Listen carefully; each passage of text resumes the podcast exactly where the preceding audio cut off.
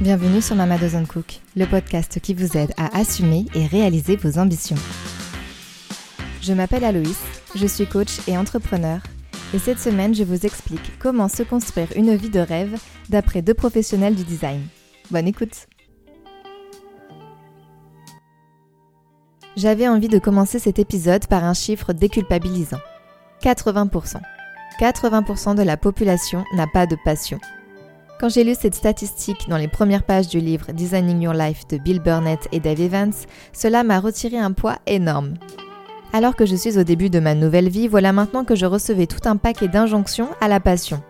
Follow your dreams, find your purpose, qu'ils me disent. En anglais, évidemment, pour que ça sonne moins ridicule. Merci pour ces conseils bienveillants, mais comment fait-on lorsqu'on s'intéresse à beaucoup de sujets qui n'ont rien à voir les uns avec les autres? Comment monétiser ses envies, ses compétences? Et surtout, que faire si on n'a plus envie de faire ce qu'on sait faire? Aujourd'hui, on va parler de l'importance de prototyper sa vie. La vie comme une course d'orientation. Nous n'avons pas toute la chance d'être animés par une passion dès notre plus tendre enfance. D'ailleurs, quand je regarde le parcours de ma petite sœur, je constate que nous sommes même loin d'être égales sur le sujet. Vanny a toujours su qu'elle voulait travailler dans l'enseignement et s'éclate littéralement dans son job depuis le premier jour. De mon côté, on est plutôt ambiance défilé incessant de prétendantes par le prince Henri, à la recherche de Cendrillon, puisque ça va faire bientôt 10 ans que je vagabonde de poste en poste sans trouver chaussures à mon pied. En regardant le dernier épisode de Koh-Lanta la semaine dernière, que j'ai renommé la saison des losers, je me faisais la réflexion que la course d'orientation, épreuve mythique de cette émission, pouvait faire l'objet d'un parallèle assez parlant avec la quête d'une vie épanouissante. Rappel du concept pour les non-initiés. Lâché en pleine nature, vous devez d'abord trouver un repère qui vous permettra de trouver votre balise, indiquant un nombre de pas et un point cardinal, qui vous conduira in fine au fameux poignard permettant de gagner l'épreuve. 3 poignards sont disséminés dans la jungle pour 5 participants. Cette épreuve est finalement assez similaire à ce qu'on observe en matière d'orientation dans la vie réelle. Certaines, par chance, trouvent de suite le poignard sans même passer par les étapes intermédiaires, comme ma sœur. Et puis, il y a celles qui galèrent, qui se perdent dans la forêt, qui se prennent des branches dans la tête, qui désespèrent, qui regardent ce que font les autres et qui finissent par changer totalement de zone pour voir si ça serait pas mieux ailleurs, comme moi. À la nuance près que dans la vraie vie, il y a une multitude de poignards. Le fait que votre voisine trouve son précieux n'amenuise pas les chances de trouver le vôtre. Une boussole vaut mieux qu'un GPS. L'important n'est pas de connaître la destination finale, qui sera amenée à changer au gré de l'ouverture de votre champ des possibles grâce à vos expériences et vos rencontres, mais de savoir si on est dans la bonne direction, en harmonie avec nous-mêmes. Comment savoir? D'après nos designers américains, on peut dire que vous menez une vie cohérente lorsque ce que vous êtes, ce que vous croyez et ce que vous faites sont relativement alignés. Alors, je ne dis pas que tout doit être parfait tout le temps, mais si vous allez contre votre intégrité, vous allez vite le sentir, car cela va drainer toute votre énergie. Si vous êtes une fervente écologiste, a priori, vous ne serez jamais en extase de travailler pour Total, quel que soit le poste. Évidemment, cette illustration est exagérée, mais je pense qu'en m'écoutant, vous devinez intuitivement si vous êtes cohérente ou non en ce moment. Pour celles qui se sentiraient à côté de leur pompe, il faut donc vous construire une boussole pour retrouver les bons rails. Pour ce faire, il y a plein de manières et d'exercices possibles, mais je vous suggère qu'on s'attarde sur celui qui est le plus puissant selon moi, le prototypage. Définition Wikipédia. Le prototypage est la démarche qui consiste à réaliser un prototype. Ce prototype est un exemplaire incomplet et non définitif de ce que pourra être le produit ou l'objet final. Incomplet et non définitif, donc pas de panique. Concrètement, voici comment vous pouvez prototyper en 2 méthodes. La première, le prototype par l'action. Encore et toujours, votre clarté et votre alignement ne viendront que par l'action et l'essai-erreur. Ne vous attendez pas à trouver la solution parfaite à votre premier essai, c'est peu probable. Le prototype n'est pas binaire, ce n'est pas oui, ce n'est pas non. Son rôle est de vous fournir des informations, notamment si vous êtes sur la bonne route ou non.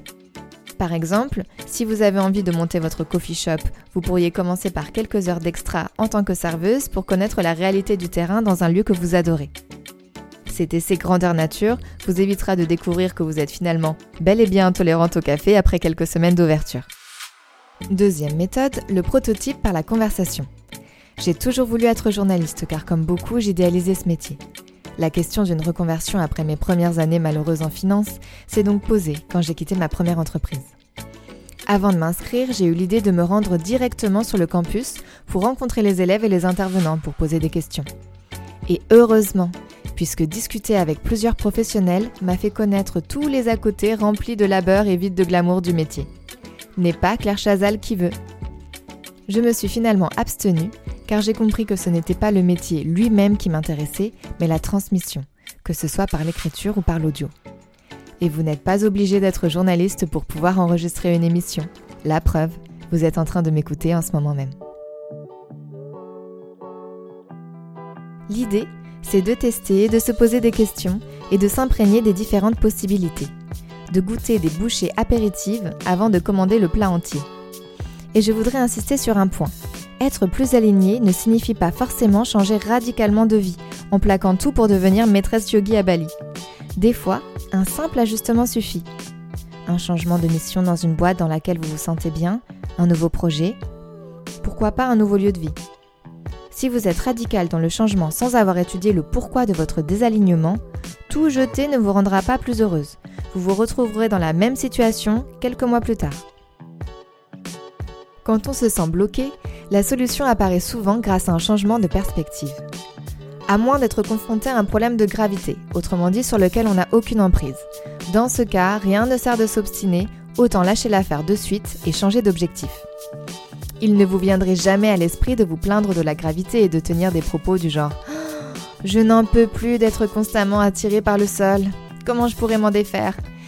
Non, vous n'y pensez même pas, vous l'avez accepté et vous faites avec, vous vous adaptez. Je vous suggère de faire la même chose si vous êtes en proie à un problème de nature similaire. Cependant, il faut bien distinguer un problème de gravité, c'est-à-dire non actionnable, à un problème d'ancrage, c'est-à-dire actionnable, mais vous vous entêtez sur une seule et unique mauvaise solution. Par exemple, votre obsession est de mesurer 1m75 alors que vous atteignez péniblement le 1m55. Problème de gravité. La médecine esthétique a beaucoup progressé ces dernières années, mais pas au point de vous faire gagner 30 cm bien répartis. Du moins à ma connaissance, mais si tel était le cas, faites-moi signe. Votre rêve inavoué est de devenir un top modèle international avec votre 1m55. Sauf que vous vous refusez de tenter quoi que ce soit puisque vous êtes loin des canons de beauté exigés. Ça, c'est un problème d'ancrage. Face à un problème d'ancrage, le mieux est d'ouvrir ses chakras et de se laisser aller à de nouvelles options. Dans le cas présent, certes, le standard 90-60-90 est encore bien ancré dans l'industrie fashion, mais quand on voit qu'Ellie Goldstein, atteinte de trisomie 21, a été choisie pour représenter Gucci Beauty, on se dit que les mentalités évoluent. Doucement, mais évoluent quand même. Ainsi, rien ne vous empêche de vous tourner vers des jeunes créateurs moins tradis et même d'ouvrir votre champ des possibles à la publicité, le cinéma, l'influence, les clips ou le mannequinat de détail si vous avez de jolies mains ou de belles oreilles. Tant de possibilités s'offrent à vous. Bill Burnett nous suggère d'ailleurs d'appliquer à nos choix de vie deux philosophies propres au design. 1. On choisit mieux lorsqu'on peut choisir parmi de nombreuses bonnes idées. 2. On ne doit jamais opter pour la première solution, quel que soit notre problème. En effet, nos cerveaux sont partisans du moindre effort et vont s'accrocher à la première idée qui nous vient pour classer rapidement notre problème du côté des affaires résolues. Or, il ne faut pas tomber amoureuse de notre première idée, car elle est souvent moyenne et peu créative. Éteins le bruit. Des proches et des moins proches, des réseaux sociaux, du boulanger, de Laurent Delahousse. Nous sommes noyés sous une tonne d'informations et d'avis non sollicités de toutes parts. Je vous renvoie à l'épisode numéro 2 où j'expliquais que l'avis des autres, c'était la vie des autres. Instagram m'a pris beaucoup de temps et d'énergie dernièrement. J'ai donc décidé de faire une pause. Ce n'est pas bon pour l'algorithme, je sais, mais tant pis. J'avais besoin de me recentrer car ce réseau me draine beaucoup de temps de cerveau. Et quand je vois certaines débarquer dans les commentaires de mes posts pour vendre leurs formations et autres produits, je me dis que l'Instagame a ses limites.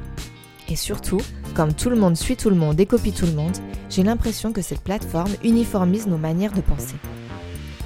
D'ailleurs, je me faisais la réflexion dernièrement que j'entendais beaucoup parler de l'ikigai. Grosso modo, un concept japonais vous permettant de vous trouver une mission de vie qui vous apporterait bonheur et millions. C'est bien, mais ce n'est qu'un outil. J'ai bien essayé de m'y plonger moi-même, mais j'ai réalisé que ça ne m'aidait pas vraiment, car je n'avais plus envie de faire ce que je savais faire. Au contraire même. J'ai compris récemment que mon envie d'entreprendre était liée au fait d'apprendre de nouvelles choses et de rencontrer de nouvelles personnes. Pas de faire à mon compte le même job que j'aurais pu faire dans une boîte. Tout se passait très bien dans ma dernière entreprise. Le problème ne venait pas du tout du cadre, mais du job en lui-même. Donc, ikigai, merci, mais non merci. Bref, tout ça pour dire que c'est bien de prendre du recul avec le contenu que l'on consomme. Et je me mets dans le lot, ne prenez pas pour argent comptant tout ce que je raconte ici. Pour conclure, voici un récapitulatif des grandes lignes de ce que vous pouvez faire pour vous designer une vie de rêve. Concentrez-vous sur la direction et non la destination. Que ce soit par la conversation ou par l'action, prototypez, testez, essayez. Si vous ne deviez retenir qu'une seule chose de cet épisode, c'est celle-ci. Le fait d'agir, de vous mettre en mouvement, vous fera beaucoup plus avancer qu'une énième introspection. Et enfin, cultivez votre libre arbitre. Sur ce, à la semaine prochaine, Aloïs.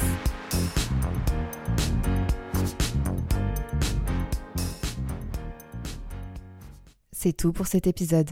N'hésitez pas à venir discuter sur Instagram ou sur LinkedIn, je serai ravie d'échanger avec vous.